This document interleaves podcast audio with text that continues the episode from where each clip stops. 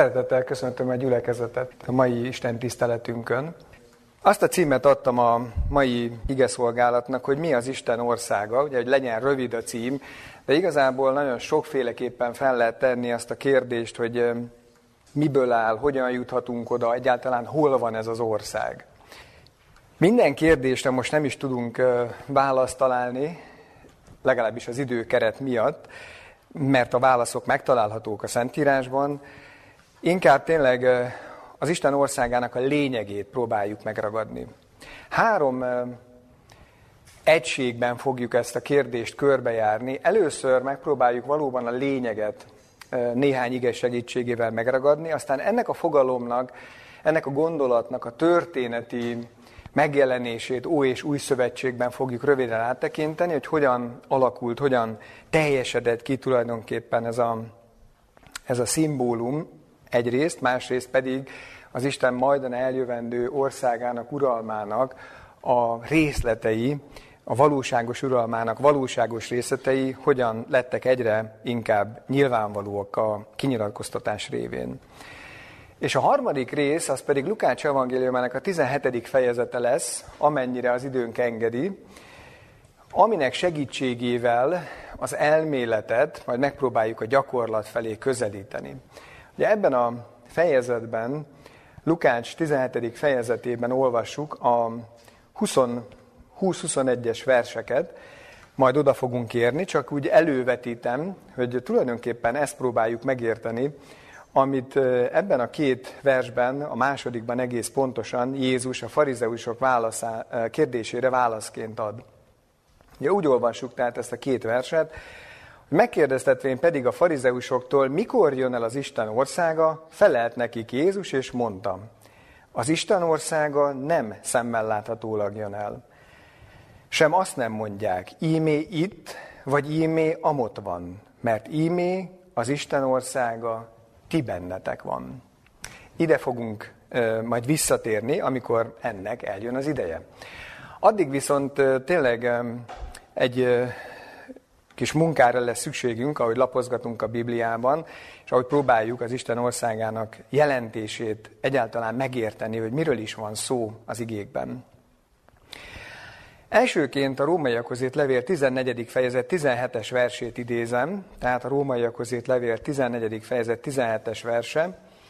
Ugye itt ö, egyes verseket fogunk ö, nem feltétlenül kiragadva a szövegkörnyezetből, de mégis önállóan végig gondolni, próbálom majd a környezetet azért valamennyire bemutatni. Ez az ige így szól, mert az Isten országa nem evés, nem ivás, hanem igazság, békesség és Szentlélek által való öröm. Mivel ez az első konkrét igénk, aminek segítségével ezt a fogalmat körüljárjuk, tisztázzuk először is, hogy az Isten országa az valójában, legalábbis az eredeti szöveg szerint egy királyságot jelent. Egy olyan ország, ugye most ezt számunkra azért tényleg fontos tisztázni, ahol van egy uralkodó, egy király, és alapvetően ez a király jeleníti meg, szimbolizálja magát az országot is, másrészt pedig hát ő uralkodik, úgymond az ő törvényei érvényesülnek abban az országban. És ugye nyilván, aki ott él, egy ilyen országban él, mint ahogy mi is egyébként ebben a Magyarországban élünk, ezért a Magyarország törvényei érvényesek ránk, és igyekszünk ezekkel összhangban lenni. Tehát az Isten országa ennél még egy kicsit szigorúbb fogalom, mint ahogy ma már a mai 21. századi életünket éljük a magyar törvények világában.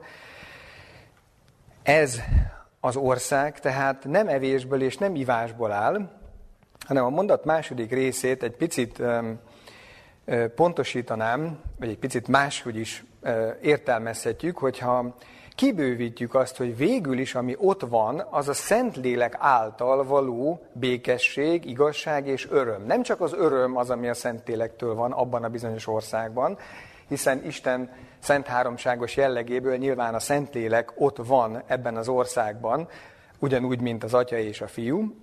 Tehát nem csak az öröm, hanem maga a békesség és az igazság is a Szentlélekben, a Szentlélekkel való közösségben érvényesülhet. Az igazságra pedig azért kell kitérnem, mert az új szövetségben jellemzően ezen a helyen, amit a Károlyi Bibliánk igazságnak mutat, az igazság, hát a, a dikajöszüné görög szó szerepel, ami az igazság, valakinek az igazságos igaz voltát jelzi. Ugye ennek kétféle, vagy két oldala van igazából. Alapvetően az új szövetségi értelemben azért igaz valaki, mert a Jézus Krisztus helyettes áldozatába való hit, hite által ennek az eredményeképpen igaznak van nyilvánítva. De ennek az igaznak nyilvánításnak ugye egyrészt az eredménye, másrészt maga az a hit, az a bizalom, amit a, az Istennek az ember ezzel megszavaz, tehát az, az, a, a kiinduló pontja és az eredménye eredményezi azt is, hogy az illető igazságos ö, és méltányos ö, életet kezd élni, igazságos cselekedeteket fog végrehajtani, olyanokat, amelyeket az adott helyzet megkövetel tőle. Nem többet, de nem is kevesebbet. És ezzel kerül valójában az igazságos Isten, Istennel megint csak összhangban. Vagyis a Szentélekben, ahogy olvassuk ebben a versben, a Szentélekben, Szentélek által lesz ő maga is igazságos, és érvényesül az Isten igazságossága vele együtt, rajta keresztül is. És még egyszer ne felejtsük el, tehát békesség és öröm. A Szentélekben nem akármilyen öröm, de egy derűs, egy az Istenbe vetett bizalomból származó öröm az, amiről itt szó van. És nem evés, nem ivás.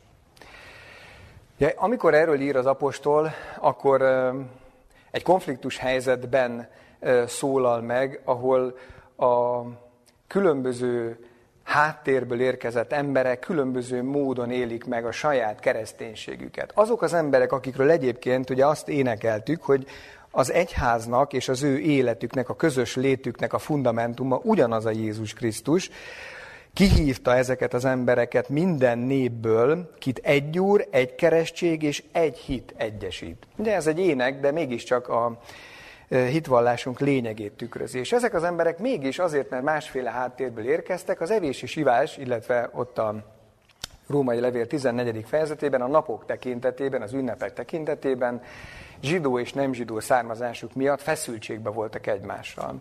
És nem jellemezte az ő együttlétüket a Szentlélek által, a Szentlélekben levő igazságosság, békesség és öröm. Ezért hangsúlyozza az apostol, hogy keressük az Istennel való összhangot először, és ne itt magunk között próbáljuk meg erővel a saját gondolataink, gondolkozásunk révén megoldani a feszültségeinket. Igazságosság, békesség és öröm a Szentlélek által mind a három. A következő igét Lukács evangéliumában találjuk, még nem a 17. fejezetben, hanem a 12. fejezetet keressük meg, és a 29 32-es verseket fogjuk olvasni. Ismerősek lesznek ezek a versek a Máté evangéliumából, ugye ott a hegyi beszédben jelenik meg ez a tanítás. Így olvasom ezeket a verseket. Ti se kérdezzétek, mit egyetek, vagy mit igyatok, és ne kételkedjetek. Mert mindezeket a világi pogányok kérdezik, a ti atyátok pedig tudja, hogy néktek szükségtek van ezekre. Csak keressétek az Isten országát, és ezek mind megadatnak néktek. Ne félj, te kicsi nyáj, mert tetszett a ti atyátoknak, hogy néktek adja az országot. Látjuk, hogy ebben a rövid idézetben kétszer is megjelenik az ország, az Isten országa, és ugye ugyanaz, ami Máténál a keresés itt is olvasható, a 30-as versben, hogy keressétek az Isten országát, és ezek a dolgok, az evés és ivás, ugye itt már egy más tartalomban, a földi ö, szükségletekre utal az evés és ivás, ezek majd mind meg fognak adatni néktek, nem ez kell, és nem szabad, hogy ez legyen első helyen az emberek gondolkodásában. Egyébként megjegyzem, hogy Jellemzően Máténál van erről a keresésről szó, az odajutásról, és Lukácsnál, akitől majd egyébként ez a bizonyos 17. fejezet jön, inkább az ország leírásáról találunk több információt. A bejutás feltételét, a, a, az országban levésnek a tartalma, a kettő közötti különbség. Ami olyan különbség, tehát ugye megközelítésbeli különbség, mert egyébként nyilván ugyanarról szól, hogy lehet oda jutni, a másik pedig azt, hogy milyen ott, nyilván a kettő nagyon szorosan összefügg egymással. Valaki föltehetné a kérdést, hogy ha nem evés és ivás, akkor miért van egyébként olyan gyakran szó a, az új szövetségben különösen arról a képről, hogy egy mennyegző az, egy mai fogalmainkkal egy lakodalom az, egy nagy ünnepség, egy nagy evés és ivás, ahol egyébként az egyház az ő urával majd egyesül. Ez valójában majd csak jelenések könyve 16-19. fejezetében érhető tetten, de maga az a kép, amit mind Máténál, mind Lukácsnál megtalálunk, Lukácsnál kifejezetten ugye a címe is az, hogy, vagy hát a, a szöveg alapján az a címe a 14. fejezetben, egy királyi mennyegző. Ugye értjük a példázatot, amit Máténál a 22. fejezetben találunk, ott a nagy lakoma képe van. Ugye, és akkor az a lényeg, tehát látjuk, hogy nem evés, nem ivás, de mégis ez a nagy öröm, hogy az emberek oda kerülhetnek, az egyébként a, akár még ha napjainkban is belegondolunk, a mai esküvők, lakodalmak az emberek életében ideális esetben csak egyszeri eseményt jelentenek, egy házasodó pár, egy nagy család esetében ezek rendkívüli és ideális esetben megint csak rendkívüli örömöt jelentő események. Ugye ezt a szimbólumot jeleníti meg a királyi mennyegző képe, de nem evés és ivás, nem azért mennek, nem azért törekszünk mi sem az Isten országába, hogy egyébként jól lakjunk. Ugye? Ez azt hiszem érthető. Még két gondolat, pontosabban egy-két idézettel. Első korintusi levél negyedik fejezet 20. versét keressük meg. Tehát az első korintusi levél negyedik fejezet 20. vers, nagyon rövid vers. Így olvasom, mert nem beszédben áll az Istennek országa, hanem erőben. Ugye az első idézetünkben, a Róma 14-17-ben magával, konkrétan az Isten országával kapcsolatosan az igazságosság, a békesség és az öröm volt az, amit jellemzőjeként az apostol leírt, itt pedig az erő, a dynamis, az Isten hatalma jelenik meg. Ugyanezt a gondolatot a következő korintusi levélben, a második korintusi levél 12. fejezet 9-es versében a következőképpen bővíti, legalábbis most számunkra mindenképp ez a vers tovább bővíti az erőnek a gondolatát. A következőképpen olvasom. Elég néked az én kegyelmem, mert az én erőm, ugyanez a dinamis, erőtlenség által végeztetik el. És az apostol tovább folytatja ezt a gondolatot. Nagy örömes dicsekszem, azért az én erőtlenségeimmel, hogy a Krisztus ereje lakozzék én bennem. De tehát azt látjuk, hogy az Isten országa az, ha úgy tetszik, utat tör magának, hiszen az Isten hatalma, az Isten magában meglevő élete, mint az élet forrása, tartja fönn ezt az országot, és ez az ország a, az embereknél keresi az áttörési pontokat. Amikor mi közösen gondolkodunk, vagy akár magunkban gondolkodunk az Isten igéjéről, olvassuk azt, akkor az Isten hatalma, az Isten ereje szólít minket magához, a Szentélek révén, és munkálkodni kezd bennünk remélhetőleg ebben a közös gondolkodásban, a mai Isten tiszteletben, és nem az én beszédem az valójában, amit mindenki érez és átgondol, hanem az Isten hatalma az, ami ezen a beszéden, a közös gondolkodáson keresztül megragad minket, és megint a jó irányba fordít minket. Ugye ez az erő, ez a hatalom természetesen ott, ahol az Isten országát semmilyen korlátok nem veszik körül, nyilván korlátlanul érvényesül. Isten önkorlátozása révén a mi világunkban ez, a, ez az erő, ez a hatalom alapvetően akkor érvényesül, amikor mi ennek teret engedünk a saját életünkben, a közös életünkben. De akkor gondolom mindenki megtapasztalta, hogy valóban működik ez az erő, ez a hatalom, és olyan dolgokat mondhatnám úgy, hogy vagyok képes kigondolni, bár tudom, hogy a lélek az, ami munkálkodik bennem, de mégis ott vagyok én is, mert nekem ö, fogalmazódik meg egy gondolat, vagy én hajtok végre egy cselekedetet, vagy mi hozunk össze egy ilyen odaszárnást, egy tervet, és mi vagyunk azok, akik végrehajtjuk ezt. Olyan dolgokat, amelyeket egyébként eszünkbe se jutna megtenni, vagy félnénk megvalósítani. Tehát benne van az Isten országában ez az erő, ez a hatalom, és ez átszivárog, vagy áttör a mi bűnnel terhelt világunkba is, és a mi bűnnel terhelt, bűnrehajló természetünkön keresztül is. Van ebben erő, van ebben hatalom.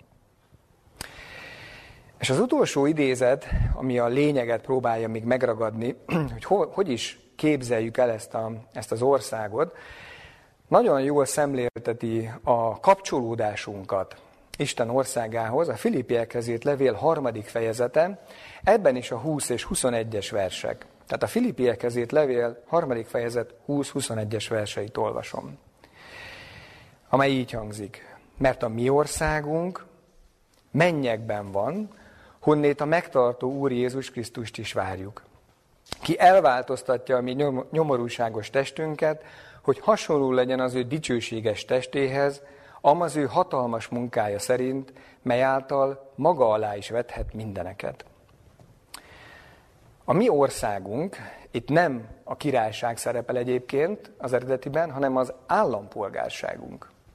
Tehát azt mondja az apostol, hogy ahova mi valójában tartozunk, az az ország, az az állampolgárság, az minket a mennyhez köt. Mi a menny állampolgárai vagyunk, de ez olyan, mintha tegyük föl minnyáján olasz állampolgárok lennénk, de itt vagyunk Magyarországon. És tudjuk, hogy oda tartozunk, de egyébként itt vagyunk, és hát ebben a kettőségben éljük az életünket. Szó szerint azt mondja tehát, hogy a mi ö, hozzá, hova tartozásunk az minket a mennyekhez köt. Ahonnan majd el fog jönni az Úr Jézus Krisztus, tehát ő ott van, ezt máshonnan is tudjuk természetesen. Ami viszont még nagyon fontos a következő versben, ami elhangzik, hogy amikor majd ő eljön, és erről az első tesszalonikai levél 4. fejezet, illetve az első korintusi levél 15. fejezete szól részletesebben, amikor ő visszajön a földre, akkor elváltoztatja a mi nyomorúságos testünket, azt a testet, amiről az előbb szó volt, amin keresztül részlegesen, töredékesen, egyénként és közösségben is egyelőre még csak így tud érvényesülni az Isten ereje, vagy Isten hatalma. És ez részben az oka annak is, hogy az igazságosság, békesség és az öröm, ami a Szentélekben van, szintén csak részletekben, töredékesen tud megvalósulni a mi életünkben. Mert hogy nyomorúságos testben élünk, ez a test minnyájunkat akadályoz abban, hogy a valódi állampolgárságunk és a valódi hovatartozásunk szerinti életet élhessük és élvezhessük. De ez el fog változni, és hasonló lesz az Úr dicsőséges testéhez. És akkor már semmilyen akadálya nem lesz annak, hogy ez az erő, és természetesen a vele együtt járó öröm, békesség és igazságosság teljes mértékben korlátlanul érvényesüljön. Ugye nem csak amiatt, hogy a mi testünk fog elváltozni, nem tudjuk, akkor már a bűn világa is megszűnik számunkra.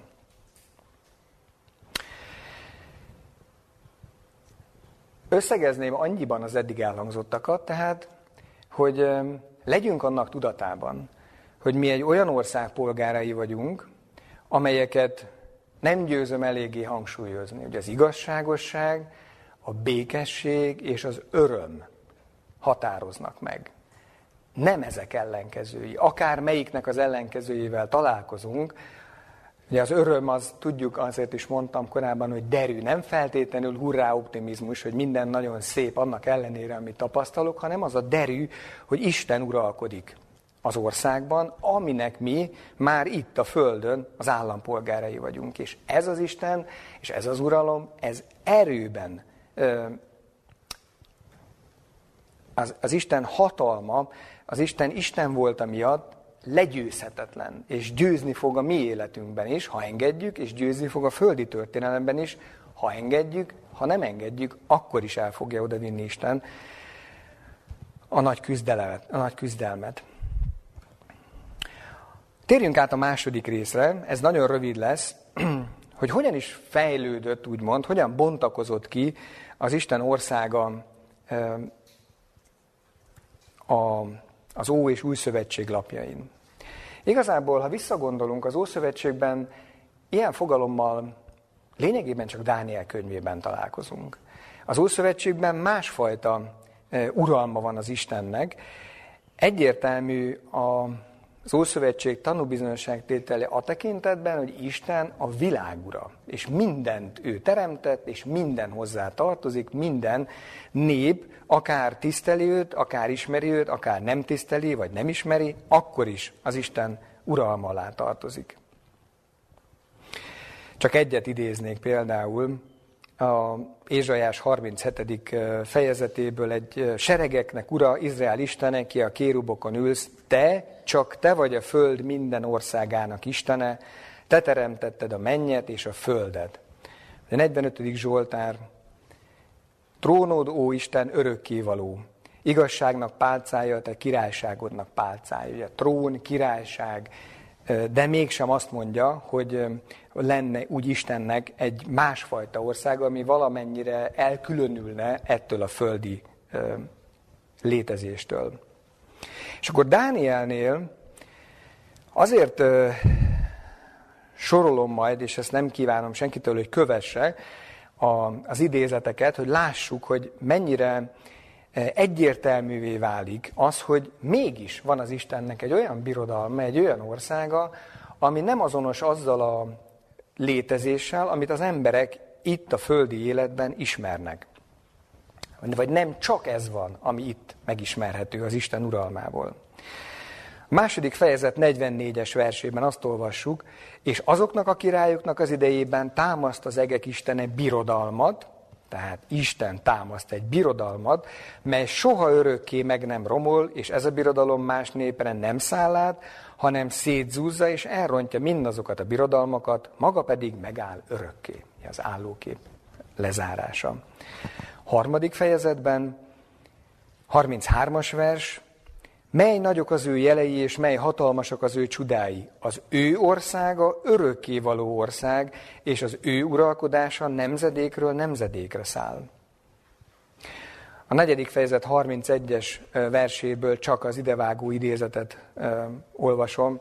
Örökké való hatalom, az Istené, és országra, országa nemzedékről nemzedékre száll. Hatodik fejezet 26-os versében az ő országa meg nem romol, hetedik fejezet 13, országa meg nem rontatik.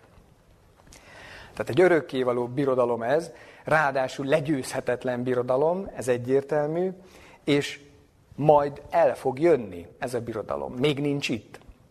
De ha az az ígéret, hogy el fog jönni, ahogy végig gondoltuk az alapokat, ahogy mi ennek az eljövendő országnak az állampolgárai vagyunk, az azt jelenti, hogy ránk egyébként ennek az eljövendő, létező és majd eljövő birodalomnak, az Isten országának a törvényei, szabályai és uralkodója igényt tart, és ezek a szabályok vonatkoznak ránk, amennyiben természetesen mi Isten országa polgárainak tartjuk magunkat. Mi oda szeretnénk tartozni, akkor ugye illene azt szerint viselkednünk, élnünk ezt az életet már itt ezen a földön. Akkor is, hogyha ez az ország majd csak el fog jönni. Ha áttérünk az új szövetségre, Máté evangélium egy az első irat, és már ott a legelején, a harmadik fejezetben, keresztelő János kapcsán olvashatjuk, a harmadik fejezet első két versét idézem, Azokban a napokban pedig eljött keresztelő János, aki prédikált Judea pusztájában, és ezt mondta, térjetek meg, mert elközelített a mennyek országa. Nem csak keresztelő János, keresztelő János ismerte ezt a, ezt a fogalmat, és nem csak ő ö, hirdette, hogy közel van és tudta, hogy közel van a mennyeknek országa, majd erre kitérünk, hogy mit jelent ez, hogy elközelített, és hol is van.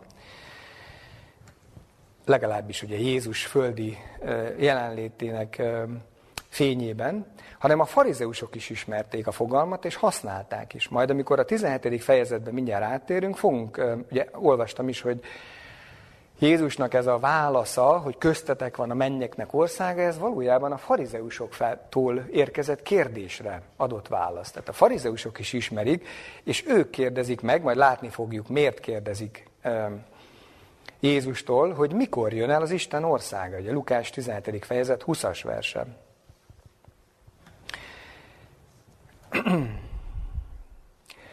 Elközelített a mennyeknek országa.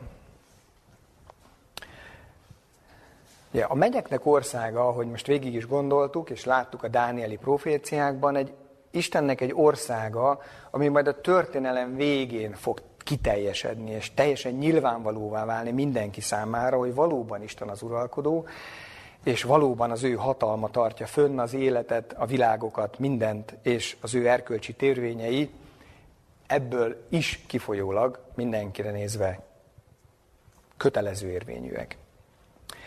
De amikor Jézus a földre jött, akkor ez az ország ennek az uralkodója révén eljött a földre.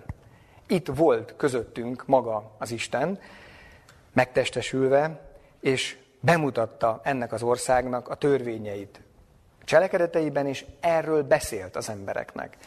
Úgyhogy elközelített abban az értelemben, ugye, hogy már ott is volt, és a maga továbbra is korlátos képességei révén, hiszen emberi formában volt, és nem tudott mindenkihez mindig, minden pillanatban szólni, csak azokhoz, akik ott voltak. De mégis bemutatta tökéletesen Isten országának törvényeit. Nézzük meg nagyon röviden, hogy, hogy mit mond saját magáról. Amikor mondjuk úgy, hogy meghirdeti az ő programját Nazaretben, Lukács evangéliumának a negyedik fejezetéhez lapozzunk, és a 16-os verstől olvasok, eh, olvasom Jézusnak a szavait a zsinagógában. Tehát Lukács evangélium a negyedik fejezet 16-os versétől olvasom a Szentírást. És ment Nazaretbe, ahol felnevelkedett, és bement szokása szerint szombatnapon a zsinagógába, és felállt olvasni. És adták neki az Ézsajás próféta könyvét, és a könyvet feltárván arra a helyre nyitotta, ahol ez volt írva. Az Úrnak lelke van én rajtam, mivel hogy felkent engem, hogy a szegényeknek az evangéliumot hirdessem, elküldött, hogy a töredelmes szívűeket meggyógyítsam, hogy a foglyoknak szabadulást hirdessek, és a vakok szemeinek megnyílását, hogy szabadon bocsássam a lesújtottakat. Hogy hirdessem az Úrnak kedves esztendejét. És ugye itt bezárja, vagy visszahajtja a tekercset, de, és nem folytatja tovább Ézsaiás 61.2-ben, a, azzal a szöveggel, ami szerepel, tehát nem hirdeti Istenünk bosszúállása napját. Még nem hirdeti. Vagyis a kegyelmet hirdetni jött el Jézus.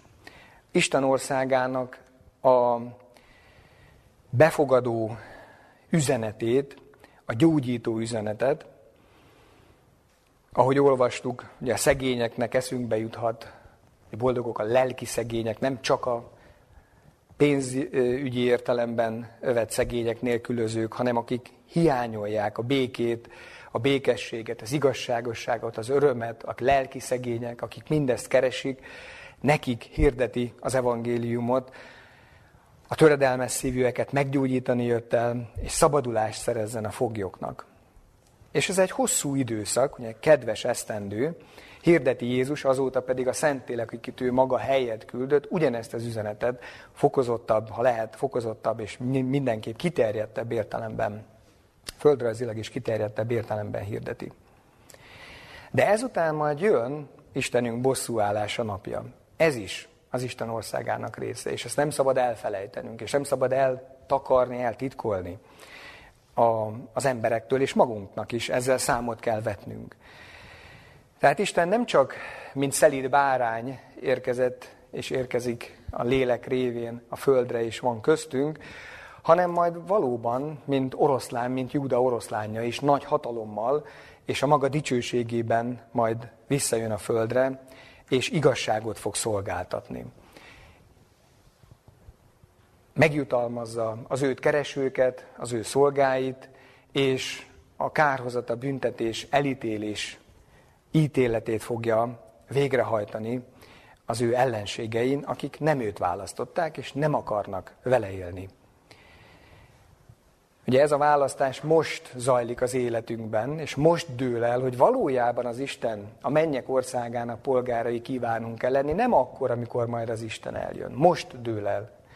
Hogy keressük ezt az országot, hogy a földi dolgok azok elsőbséget érveznek-e, a mi látható országunk dolgai, vagy ennek az eljövendő országnak a törvényei, elvei azok, amelyek áthatnak minket, annak ellenére is, és azzal együtt, hogy itt vagyunk ezen a földön, és ennek a világnak a kihívásai között közepette kell megküzdenünk az állampolgárságunkért, és az abban való, abban való megmaradásért. Ha ezt a küzdelmet végigküzdöttük, akkor Isten majd megadja ennek a valóságát, amikor ő visszajön, és azt a bizonyos nyomorúságos testünket elváltoztatja, vagy ugye föltámasztja a halottakat. Mikor eljön, akkor nagy hatalommal fog eljönni. Dicsőségben fog eljönni. Az az erő, amiről olvastunk két idézetben is, ugye az első és a második korintisi levélből, az az erő, az természetesen, az a hatalom, az most is működik, de ahogy említettem, korlátozottan. Mikor eljön a maga dicsőségében, akkor semmiféle korlátozás már nem lesz szükséges, mert Isten az őt választó emberek győztesnek minősítik, már most a Földön, összességünkben minősítjük őt győztesnek, elismerjük az ő hatalmát, nincsen szüksége arra, hogy várjon és visszafogja a hatalmát, mert nem erőszakkal éri el a győzelmet, hanem a mi szabad és önkéntes választásaink révén. Amikor eljön tehát a maga dicsőségében, korlátlan hatalmával együtt, jelenések könyve 19. fejezetében, akkor a következőt olvassuk róla. És láttam, 19. fejezet, 11-es versétől olvasom. És láttam, hogy az ég megnyílt, és íme volt egy fehér ló, és aki azon ült, hivatik hűnek és igaznak, és igazságosan ítél, és hadakozik. És az ő szemei olyanok, mint a tűzláng, és a fején sok korona, és az ő neve fel van írva, amit senki nem tud, csak ő maga. Mindjárt odaérünk, hogy mi is ez a név. És vérrel hintett ruhába volt öltözve, és a neve Isten igéjének neveztetik és mennyei seregek követik őt, fehér lovakon, fehér és tiszta gyolcsba öltözve. És az ő szájából éles kard jön ki, hogy azzal verje a pogányokat, és ő fogja azokat legeltetni vasveszővel. És nyomja a mindenható Isten haragja hevének borsajtóját. És az ő ruháján és tomporán oda van írva az ő neve, királyoknak királya, és uraknak ura. Itt már semmiféle, ha szabad így fogalmazom, szelítséggel nem találkozunk. Itt korlátlan hatalommal érkezik Isten. Nyilván Isten igéjéről van szó, Jézus Krisztus földre való visszaérkezését látjuk, királyoknak királya, ezt olvassuk róla, uraknak ura, ez a legegyértelműbb mindenki számára, azt hiszem, félreérthetetlen azonosítása annak, hogy akiről itt szó van, az a legfőbb hatalom, más, más nem lehet. De erre utalnak a további jelképek is, hogy az ő fején sok korona, ezek mind diadémok, tehát uralkodói koronák, nem csak egy, hanem sok van belőlük. A neve Isten igéjének neveztetik, szó szerint, ugye ez János írásműve, a, a jelenések könyve, ugyanúgy, mint ahogy evangéliuma is azzal kezdődik, hogy az ige testélet. Ugye az ige testélet, itt pedig azt olvassuk, hogy a neve Isten igéjének neveztetik. És a második Zsoltárból származó idézet is egyértelműsíti, ezzel a Zsoltárnal a zsidókhoz levél kapcsán az elmúlt negyedében sokszor találkoztunk, ugye az, hogy legelteti vasveszővel a népeket. Tehát látjuk, hogy ez az erő, ami olyan visszafogottan, és mindig a mi életünkben legalábbis rajtunk keresztül csak is a mi engedélyünkkel működik, ha mi ezzel egyetértünk, ha mi hívjuk és segítjük, és szeretnénk ezzel az erővel, hatalommal együttmunkálkodni, itt korlátlan formájában nyilvánul meg, és semmi, és senki nem tud ennek ellenállni.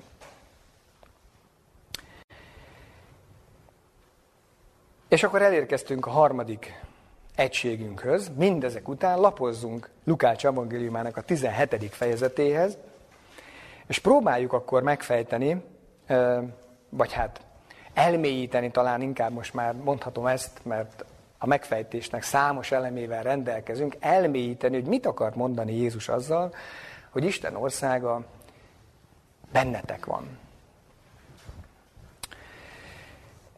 Ugye látjuk, hogy ha odalapoztunk, hogy ez a fejezet ugye, nagyjából a közepén tartalmazza ezt a vastagon is szedett, a Károlyi Bibliákban vastagon is szedett részt.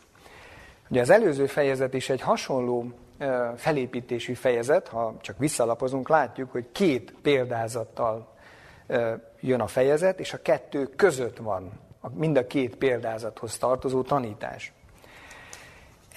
Azt mondhatjuk ennek alapján is, hogy a 17. fejezet fókusza helyesen egyébként van vastagon szedve, és ami oda vezet, illetve azt követi, az tulajdonképpen arról szól, amire a vastagon szedett rész e, irányítja magától is a figyelmünket, hogy mit is jelent az, hogy bennünk, e, nyilván bennetek lehet az Isten országa, illetve van.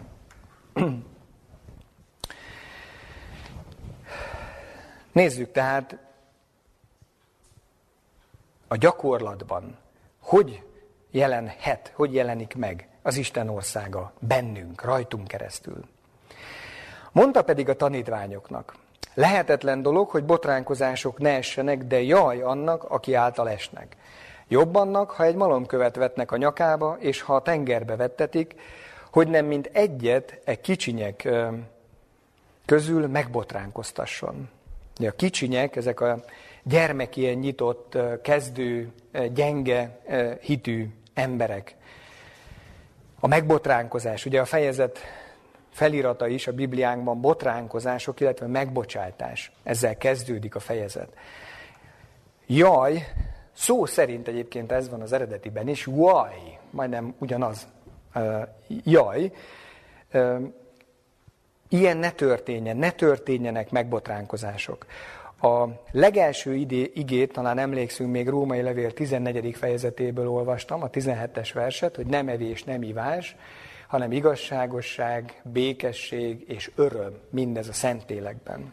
Ugyanebben a fejezetben a 21-es vers, tehát picit később a következőt mondja, jó nem enni húst és nem enni bort, és semmit sem tenni, amiben a te atyád fia megütközik, vagy megbotránkozik. Ez a helyes dolog. Olyat ne tegyünk tehát, amiben az atyánk fia, ugye ott egy gyülekezeti közösségről van szó, hasonló egyébként a helyzet ugye a, itt a, a Lukács 17. fejezet elején a megbotránkozás megütközik, vagy megbotránkozik azonnal, az én cselekedetem miatt valami ö, bűnbe esik, vagy szépen lassan ez a ö, rossz döntésem őt egy rossz döntés, egy bűnös cselekedet felé vezeti. Ne botránkoztassunk ugye meg senkit. Ne felejtsük el, mennyek országa jellemzőit és a megnyilvánulásait keressük a szövegben. Őrizzétek meg magatokat, tehát figyeljetek, vigyázzatok magatokra. Ha pedig a te atyád fia védkezik ellened, dorgáld meg őt, a figyelmeztetés, a tanítás, és ha megtér, bocsáss meg neki. Ugye? Tehát magunkra figyeljünk, és hogyha valaki megbánt minket, szó szerint védkezik ellenünk, bocsássunk meg neki. Ugye? Tehát már olvastunk arról, hogy megütközést, megbotránkozást ne szerezzünk másoknak, ha minket valaki bánt, annak pedig először is, hát ugye ez párhuzamos igazából, de egyszerre nem lehet leírni, bocsássunk meg, és figyelmeztessük őt arra, hogy nem helyes az egyébként, ahogy velünk bánik, vagy amit tesz. Megbocsátás és a dorgálás legalább annyira hozzátartozik az Isten országához, mint pusztán a megbocsátás. És ha egy, és ha egy napon hétszer védkezik ellened, és egy napon hétszer te hozzád tér, mondván megbántam, megbocsáss neki. Még fokozza a tanítást. Figyeljük meg, hogy a tanítványokhoz beszél Jézus, és itt megszólalnak a tanítványok. Ugye, olyan dologról hallanak, ami, ami egyszerűen hát meg felfoghatatlan, vagy megvalósíthatatlannak tűnik számukra, hogy ez hogy lehet, tehát ilyen, ilyen nincs. És azt mondják, növeljed a mi hitünket. Tehát ugye ez a dolog azt gondolhatnánk, hogy persze, megértem, meg kell bocsájtanom, dorgálnom kell, de azért azok, akik már talán jobban ismerik magukat, nem tudom, nálunk, mindenképp sok időt töltöttek már Jézussal, ők maguk is azt mondják, hogy Urunk, akkor te növeld a mi hitünket, hogy ezt, amit nekünk tanítasz, ezt meg tudjuk valósítani, mert különben nem fog menni.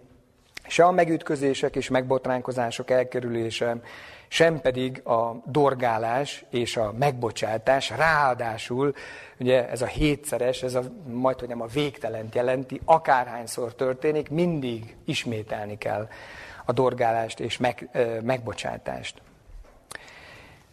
Mondta pedig az úr válaszként, ha annyi hitetek volna, mint a mustármag, ezt mondanátok ím az eperfának, szakadj ki gyökerestől, és plántáltassál a tengerbe, és engedne nektek.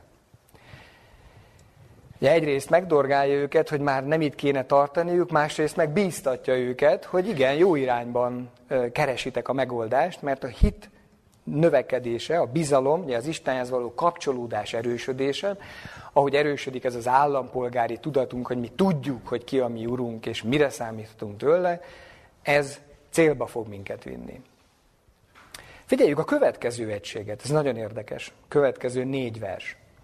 Kicsoda pedig ti közületek az, aki ha egy szolgája van, és a szánt vagy legeltet, tüstént azt mondja annak, mihelyt a mezőről megjött. Jár elő, ülj asztalhoz.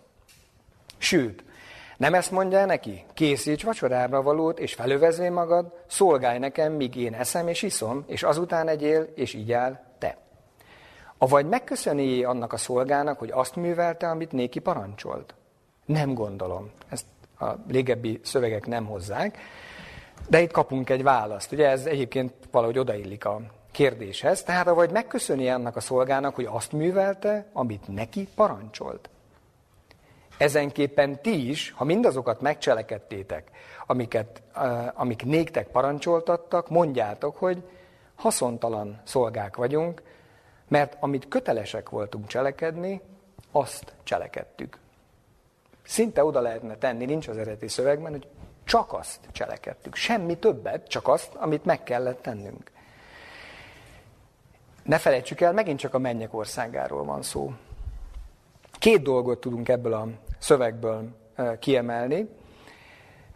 Ha már a csaknál ért véget az idézet, Ugye a mennyek országa nem arról szól, hogy vannak előírások, van egy napi rend, és azt nekünk végre kell hajtani, ugye itt, mint a szolgának, hogy elvégzi a napi rutinját, és aztán megérdemelten hátradőlhet. Hanem mindvégig készen kell állni arra, hogy az urát szolgálja. Nincs ebben ö, valóban valóságosan megpihenésnek lehetősége, mert sose tudunk eleget tenni, sose tudunk eleget eléggé viszonozni azt a kegyelmet, amiben mi részesültünk, hogy ennek az Úrnak a szolgái lehetünk. Ezt ne felejtsük el. Ugye ez egy kicsit furcsá hangzik, hogy a mi barátunk, hogy lehet a mi urunk, és ráadásul így ide-oda rendel minket, de vegyük tekintetbe, hogy mégiscsak annak a bizonyos országnak a királyáról van szó. Nem a legjobb barátom mindössze, hanem ő az Úr is egyben, aki majd nagy hatalommal el fog jönni, és mindenki, aki nincsen vele összhangban, addigra az meg fog szűnni létezni. Nem a fenyegetés, hanem a tisztánlátás érdekében érdemes ezt átgondolni. Másrészt pedig ugye ennek egy másik oldala, ugye, hogy azt gondolhatnánk, hogy eleget dolgoztunk. Most már az apostolok is azt gondolhatnánk, nyilván nekik szól első lépésben, hogy hát eleget küzdöttünk, eleget tettünk már ha úgy tetszik, az Isten országáért, most már jöhetne a jutalom, jöhetne a vacsora. Ugye letudtuk a, a, a munkát, üljünk egy asztalhoz az Úrral. És azt mondta, hogy nem, ennek nincs még itt az ideje. Majd eljön az a bizonyos királyi mennyegző, de még nincs itt az ideje. Várjatok türelemmel, és figyeljétek, hogy milyen újabb feladatokat fogtok kapni. Itt, ebben az életben. De hozzá kell tennem egyébként, ugye azt olvassuk szintén jelenések könyvében, hogy az újjáteremtett Jeruzsálemben ott lesz az Isten temploma, vagy az új Jeruzsálemben inkább így pontos, és ott fognak az ő választottai, az üdvözültek neki szolgálni. Tehát nem koktélokat fognak szürcsölgetni, hanem dolgozni fognak az új Jeruzsálemben is az emberek. ehhez hozzá kell szokni, tehát erre is vezeti a figyelmünket ez a részlet a 17. fejezetben. És a következő, ugye, tehát próbáljuk összegyűjteni még egyszer, hogy mit is jelent a mennyek országa, és mi az annak megfelelő gondolkozás, viselkedés, cselekedetek itt a Földön. Már itt a Földön. A következő rész is, ami már a 20. versig tart, egy másik dimenzióját mutatja be mindennek. És történt, mikor útban volt Jeruzsálem felé, hogy ő Samáriának és Galileának közepette ment, és mikor egy faluba bement, jött elé tíz bélpoklos férfi, akik távol megálltak. És felemelték szavukat, mondván, Jézus, Mester, könyörülj rajtunk. És mikor őket látta, mondta nekik, elmenvén mutassátok meg magatokat a papoknak. És történt, hogy míg oda mentek, megtisztultak. Egy pedig ő közülük, mikor látta, hogy meggyógyult, visszatért, dicsőítvén az Istent nagy szóval. És arcra borult az ő lábainál, hálákat adván neki. És az Samária beli vala. Felelvén pedig Jézus mondta, avagy nem tizen tisztultak-e meg? A kilence pedig hol van? Ö, pardon, nem találkoztak, akik visszatértek volna nem találtak, akik visszatértek volna dicsőséget adni az Istennek, hogy csak ez az idegen. És mondta neki, az idegennek, a Samária belinek, kelj föl, és menj el, a te hited téged megtartott. Ugye itt egyértelmű egyébként Jézus ö, tanítása a csodával kapcsolatosan, ami nyilván egy, ö, nem is egy, hanem tíz leprás meggyógyulásával kapcsolatos, hogy pusztán az ő akaratának eredményeképpen nyilván isteni csoda történt, ezért gyógyulhatott meg a tíz leprás. Az egyiknek mondja, hogy a te hited az, ami téged megtartott. De nem itt van most a mi témánk szempontjából ennek a részletnek a jelentősége, hanem az, hogy ki is emeli Jézus, hogy mi lenne a helyes magatartás. Ugye az, amit a tízből mindössze egy ember mutatott be. Ráadásul, ugye ez mindig hozzá tartozik ezekhez a, vagy ehhez a történethez mondjuk így, rövidre fogva, hogy ez nem is zsidó volt, aki a helyes magatartást mutatta be, a helyes viszonyulást az isteni kegyelemhez. Mindenkinek vissza kellett volna jönni, és dicsőíteni az Istent, és leborulni Jézus Krisztus lábai előtt. Minnyájunknak, nem csak azoknak, akik egyszerűen szóval minnyájunknak ez feladata. Nyilván azért, hogy tudatosodjon, elmélyüljön bennünk azt, hogy kinek és mivel tartozunk, miért is tartozunk igazából hálának, hogy honnan mented ki, nem csak egyszer feltétlenül, sokszor egymás után, és még így lehet a jövőben is, ezért is kapaszkodjunk belé, másrészt pedig mutassuk be ezt másoknak. Tehát nyilván az a leborulás, ami Jézus lábai előtt történt, nem titokban történt, hanem ez az ember hálás volt valóban, nagy szóval, ezt olvastuk, 15-ös versben, nagy szóval dicsőítette az Istent, hívta nyilván ehhez az élményhez, ehhez az eseményhez kapcsolódni mindazokat, akik erről valószínűleg semmit nem tudtak, vagy sokan nem tudhattak, hogy ő kicsoda és mi történik itt. Tehát ez a bizonyságtételre is felhív, a hálára és a bizonyságtételre. És akkor mindezek után, ugye már elég sok mindenről olvastunk, elég sok minden történt, jönnek a farizeusok, és valamiért ők úgy gondolják, hogy itt most meg kell kérdezni, hogy mikor jön el az Isten országa. Miért teszik fel ezt a kérdést? Mert hogy itt van, ugye? Tehát ezek az események, amik itt Jézus körül történnek, konkrétan itt a 17. fejezetben is, eddig, illetve majd a folytatásban.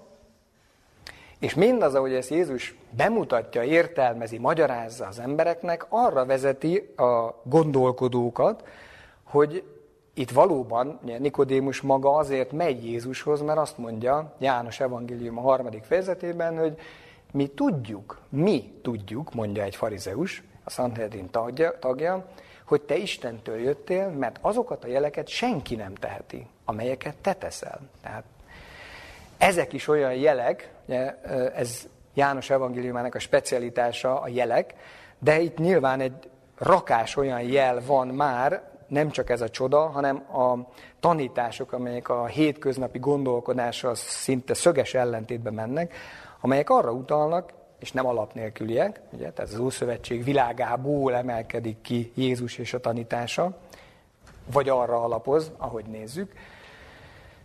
Ö, igen.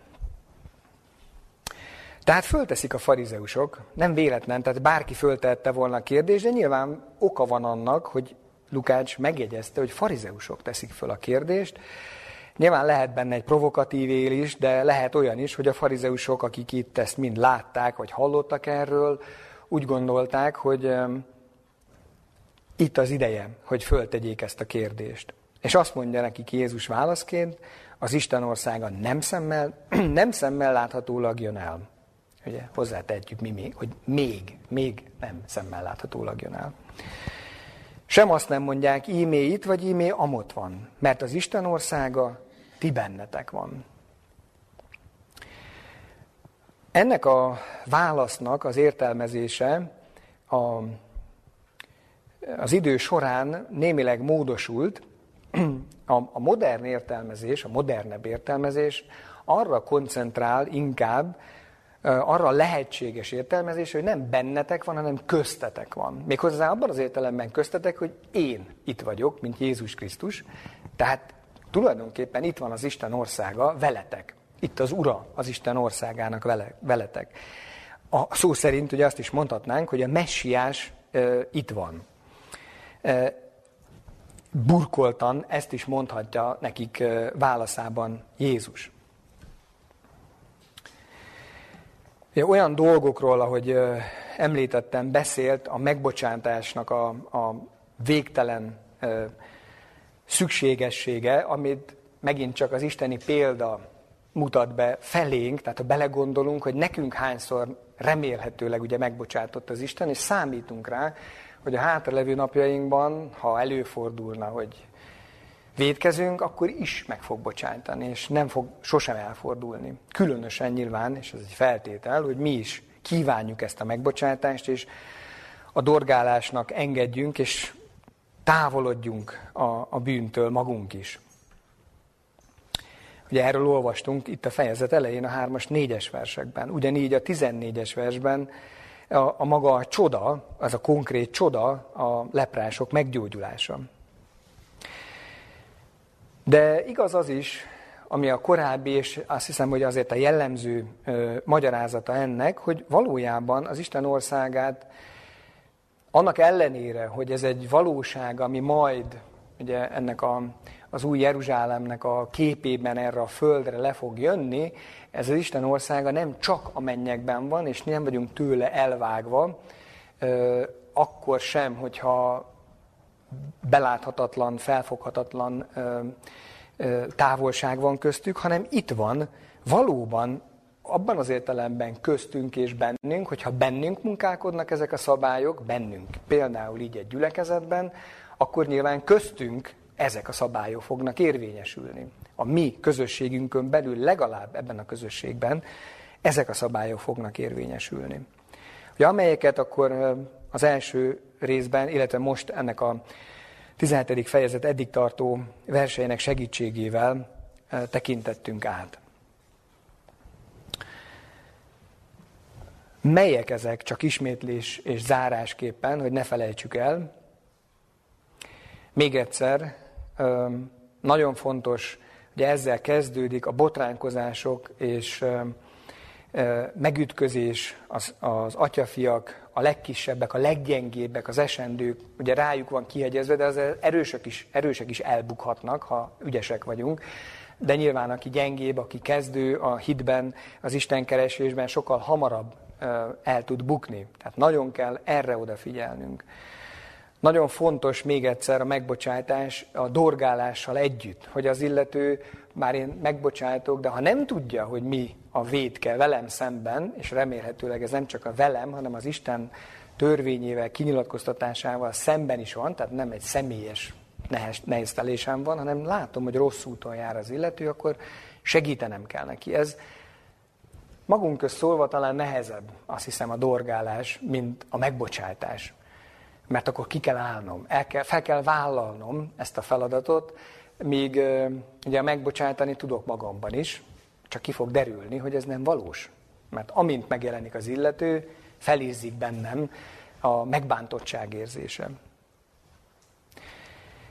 És itt vannak a, a szolgálat kérdései, de hogy nem csak azt kell, és nem csak azt szükséges elvégeznünk a szolgálatban, amire egyértelmű utasításunk van, vagy akár már meg is szoktuk, most tegyük föl azt, hogy szombaton gyülekezetbe járunk, szombatiskolán veszünk részt, meghallgatjuk az Isten tiszteletet, vagy mondjuk prédikációt tartok én, ez szükséges, ezt megértettük, ezt cselekedjük, de volt egy idő, amikor még ezeket nem tettük, és hajlandóak voltunk haladni, és tovább lépni. Legyünk továbbra is hajlandóak, nem mondjuk azt, hogy eleget dolgoztam én már, folyamatosan nyitottnak kell lenni, sőt, ugye itt a történetben, a szolgák kapcsán, ugye Jézus kifejezetten felrúja nekik, hogy meg akarnak nyugodni mindazzal, ami nekik van. Ennek már mint szolgálati feladat.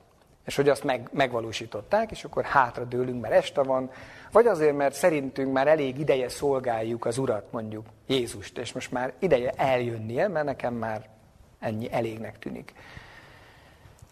De ha ez nem elég, akkor a fordítottjáról van szó, mint szükséglet. Tehát nekem keresnem kell a feladatokat. Hogy mik azok a dolgok, amelyek ezt az országot még jobban mutatják, hogy úgy mondjam, terjesztik a befolyását, a hatalmát ebben a világban, a többi emberek felé. Ugye lássuk meg, nem csak elégedetlen Jézus azzal, hogy ezek az emberek hozzáállnak a feladathoz, hanem azt is mondja, hogy ez ugye a maga helytelenségében ennek a fordítottja, hogy keresd a feladatot. És ha persze, ha megtaláltad, akkor a megvalósításán is dolgozzál. Ebben nincs korlát, ezt nyilván az Isten is tudja, de mi is látjuk magunk körül is a feladatokat. Lenne még mit végig gondolni, nyilván, ahogy említettem, a fejezetnek itt nincsen még vége, hanem vissza felé tekintve erre a kinyilatkoztatásra Jézus folytatja az Isten országával kapcsolatos gondolatokat. Én azt kívánom, hogy mindazzal, amivel most ez alatt, az egy óra alatt megismerkedhettünk, vagy amelyek kapcsolatosan elmélyíthetjük tudásunkat, valóban a következő héten, az életünk hátralevő részében akár, munkálja bennünk az erősebb odaszánást, a kapcsolatkeresést az Isten országával, amiről ne felejtsük el, tehát, hogy az a szent lélekben való öröm, békesség és igazságosság. Amen. Menjél, Atyánk, köszönjük, hogy nagyon sok feladattal kívánsz minket ellátni. Köszönjük, hogy nem csak a feladatok, hanem az ehhez való bölcsesség, a véghezvitelhez való erő is tőled származhat. Tudjuk, Atyánk, hogy te a mi érdekünkben, a mi életünk érdekében korlátozod magadat, hogy mi magunk keressük és találjuk meg a hozzád vezető utat és a téged bemutató, másoknak bemutató utakat, lehetőségeket. Addatjánk, hogy ne haszontalan szolgálként éljük az utunkat, akik csak annyit cselekszenek, annyit töltenek be, amennyit egyértelműen felismertek, hanem valóban keressük a szolgálat lehetőségeit.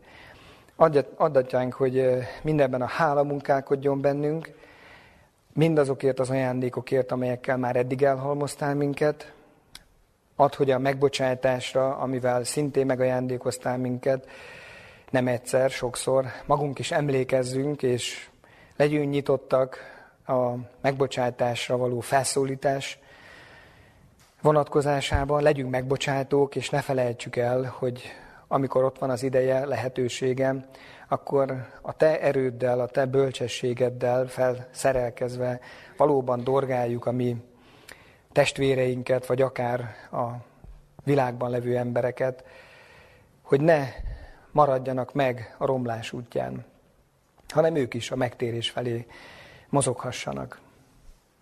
Köszönjük, Atyánk, hogy keresel minket, hogy eddig is velünk voltál, és ezt a kapcsolatot a magad részéről a beteljesülésig szeretnéd elvinni. Segíts minket, vezess minket, támogass minket abban, hogy méltó partnereid legyünk, és adj nekünk tapasztalatot a Te országodból, abból az örömből, abból a békességből és abból az igazságosságból, ami ezt az országot, a Te uralmadat jellemzi. A Te fiad nevébe kérjük mindezeket. Amen.